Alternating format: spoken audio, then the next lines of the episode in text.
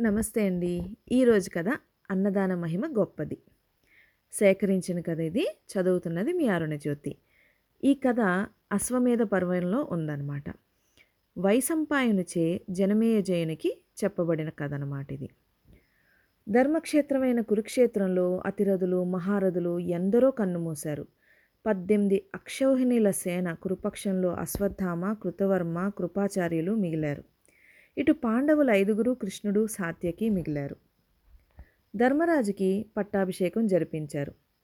అంపశయ మీద ఉన్న భీష్మ పితామహుడు సర్వధర్మ విషయాలు బోధించి ఉత్తరాయణ పుణ్యకాలం ప్రవేశించగానే యోగ మార్గాన దివ్యలోకాలకి చేరుకున్నారు. జరిగిన సంగ్రామంలో ఆప్తులు ఆత్మీయులు అందరూ మరణించారనే బాధ ధర్మరాజు మనస్సుని వికలం చేస్తుంది. ఈ మహాపాపానికి ప్రాయశ్చిత్యం చేసుకోవాలని భావించి అశ్వమేధ యాగం సాగించమని విద్వాంసులు సలహా ఇచ్చారన్నమాట. వారి ఆదేశాలుగా ఆయన ఈ యాగాన్ని ఆరంభించారు.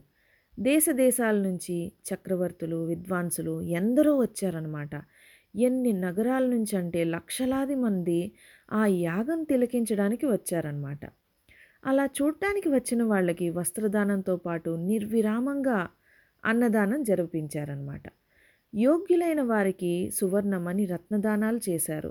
అక్కడికి వచ్చిన వారిలో అబ్బా చాలు ఇంకా అన్నవాళ్ళే కానీ సంతృప్తి పడిన వాళ్ళే కానీ ఒక్కళ్ళు కూడా సంతృప్తి పడకుండా ఉన్నవాళ్ళు లేరనమాట అలా సర్వజన సంతృప్తి కలిగించిన అశ్వమేధ యాగం చూచిన దేవతలు చాలా సంతోషించి పూలవాన కురిపించి ధర్మరాజుని అభినందించారు. అలా ఆనందించే సమయంలో ఆ యాగశాల సమీపంలో ఒక ముంగీస వచ్చిందనమాట. వారందరూ ఈ శాలలోకి ముంగీస ఎలా వచ్చింది అని ఆశ్చర్యంతో చూస్తున్నారు. అప్పుడు ఆ ముంగీస నవ్వుతూ అనిందనమాట. దేవతలు కూడా అభినందించే యాగమా ఇది? అంది. తెల్లబోయారందరూ.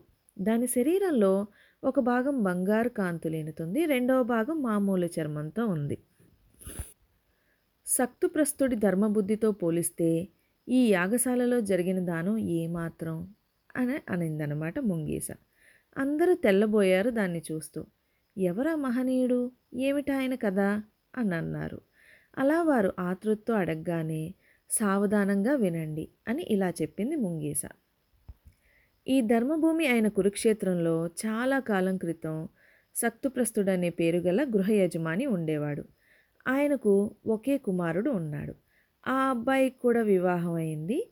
వారు నలుగురు సర్వభూత కోటిని దయతో చూస్తూ కామక్రోధాలు విడిచి తపస్సు చేసుకుంటున్నారు. కొడుకు కోడలు ఆ వృద్ధులను సేవిస్తూ ఉండేవారు. ఎవరికీ హాని చేయకుండా ఏ పూటకు ఆ పూట దొరికిందని తృప్తిగా తిని జీవితం గడుపుతూ ఉండేవాళ్ళు. పరబ్రహ్మ మీదనే మనసు నిలిపి జీవితం సాగించ సాగించడానికి ఆహారం తీసుకునేవాళ్ళు అనమాట ఈ జీవితం కూడా పరమేశ్వర ధ్యానానికే అర్పించేవారు.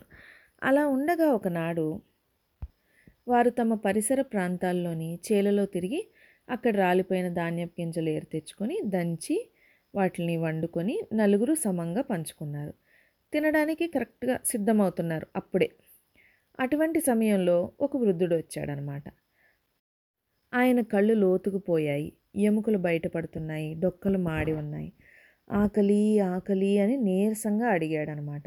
ఆయన్ను ఆదరంగా తీసుకుని వచ్చి తన పక్కన కూర్చొని పెట్టి ఆర్య తమరు కుశలమే కదా మా ఆతిథ్యం స్వీకరించండి అనుగ్రహించండి. ఏ ప్రాణికి హాని కలగకుండా ఏ పాపానికి ఒడిగట్టకుండా మేము తెచ్చుకున్న ధాన్యం గింజల్లో పిండిని పిండితో కలిపి వండిన ఆహారం ఇది. దీంతో మీ ఆకలి బాధ నివారించుకోండి అని గృహ యజమాని తన భాగం ఆయనకి వడ్డించాడనమాట. అది తిన్న తర్వాత ఆయన ఇంకా ఆకలిగా ఉంది అని అన్నాడు. ఆ మాట వింటూనే ఆయన భార్య కూడా తన భాగం ఇచ్చింది. ఇంకా ఆ వృద్ధునికి ఆకలి బాధ తీరనే తీరలేదు. అది తెలుసుకొని కొడుకు కోడలు కూడా వాళ్ళ ఆహారం కూడా ఆయనకే పెట్టారు. అంతా ఆరగించి ఆయన ఆనందంతో నాయన మీ అతిథి సత్కారం అన్నదానం నాకు భలే తృప్తిని కలిగించాయి. నీతో పాటు నీ కుటుంబంలోని వారంతా ఎంతో ఆకలితో బాధపడుతూ కూడా మీరు తినబోయే ఆహారం దానం చేసి పుణ్యం సాధించారు. మీ దానబుద్ధి సర్వలోకాలు మెచ్చుకుంటాయి. ప్రపంచంలో ఆకలితో ఉన్న మనిషి ఎటువంటి పాపానికైనా ఒడిగడతాడు. అన్నం కోసం ఎన్నో దారుణాలు చేస్తాడు మానవుడు. అటువంటి దశలో మీ దానబుద్ధి ఎంతో గొప్పది. దేవతలు కూడా గ్రహించారు. దయగల గుండె గలవారే ఆశకు దూరంగా ఉంటారు. ఈ రెండు ఉన్న మీకు దివ్యలోకాలు లభిస్తాయి. ఆకలితో అలమటించే ప్రాణికి ఇంత అన్నం పెట్టడం కంటే ఏ దానము గొప్పది కాదు. అటువంటి అన్నదానం చేసిన పుణ్యాత్ములు మీరు. అంటుండగా దేవ విమానం వచ్చింది. వారందరూ ఆ విమానం ఎక్కి వెళ్ళారు. ఇదంతా వింటూ చూసిన నేను వారు వెళ్ళిన అనంతరం ఆ ప్రాంతంలోని ఆ అతిథి పాదాలు కడిగిన చోట తిరిగానమాట తిరిగిన పక్కన ఆ పాదాలు కడిగిన నీటితో తగిలిన నా దేహం ఈ భాగం బంగారమయం అయిపోయింది. దానం అంటే అదే. అనంతరం ఎన్నెన్నో దానాలు ధర్మాలు సాగే ప్రదేశాలన్నీ తిరుగుతూ ఉన్నాను. ఈ రెండవ పక్క దేహం ఇలానే ఉండిపోయింది. ఇక్కడ కూడా అంతే అని నవ్వుతూ వెళ్ళిపోయింది ముంగీస.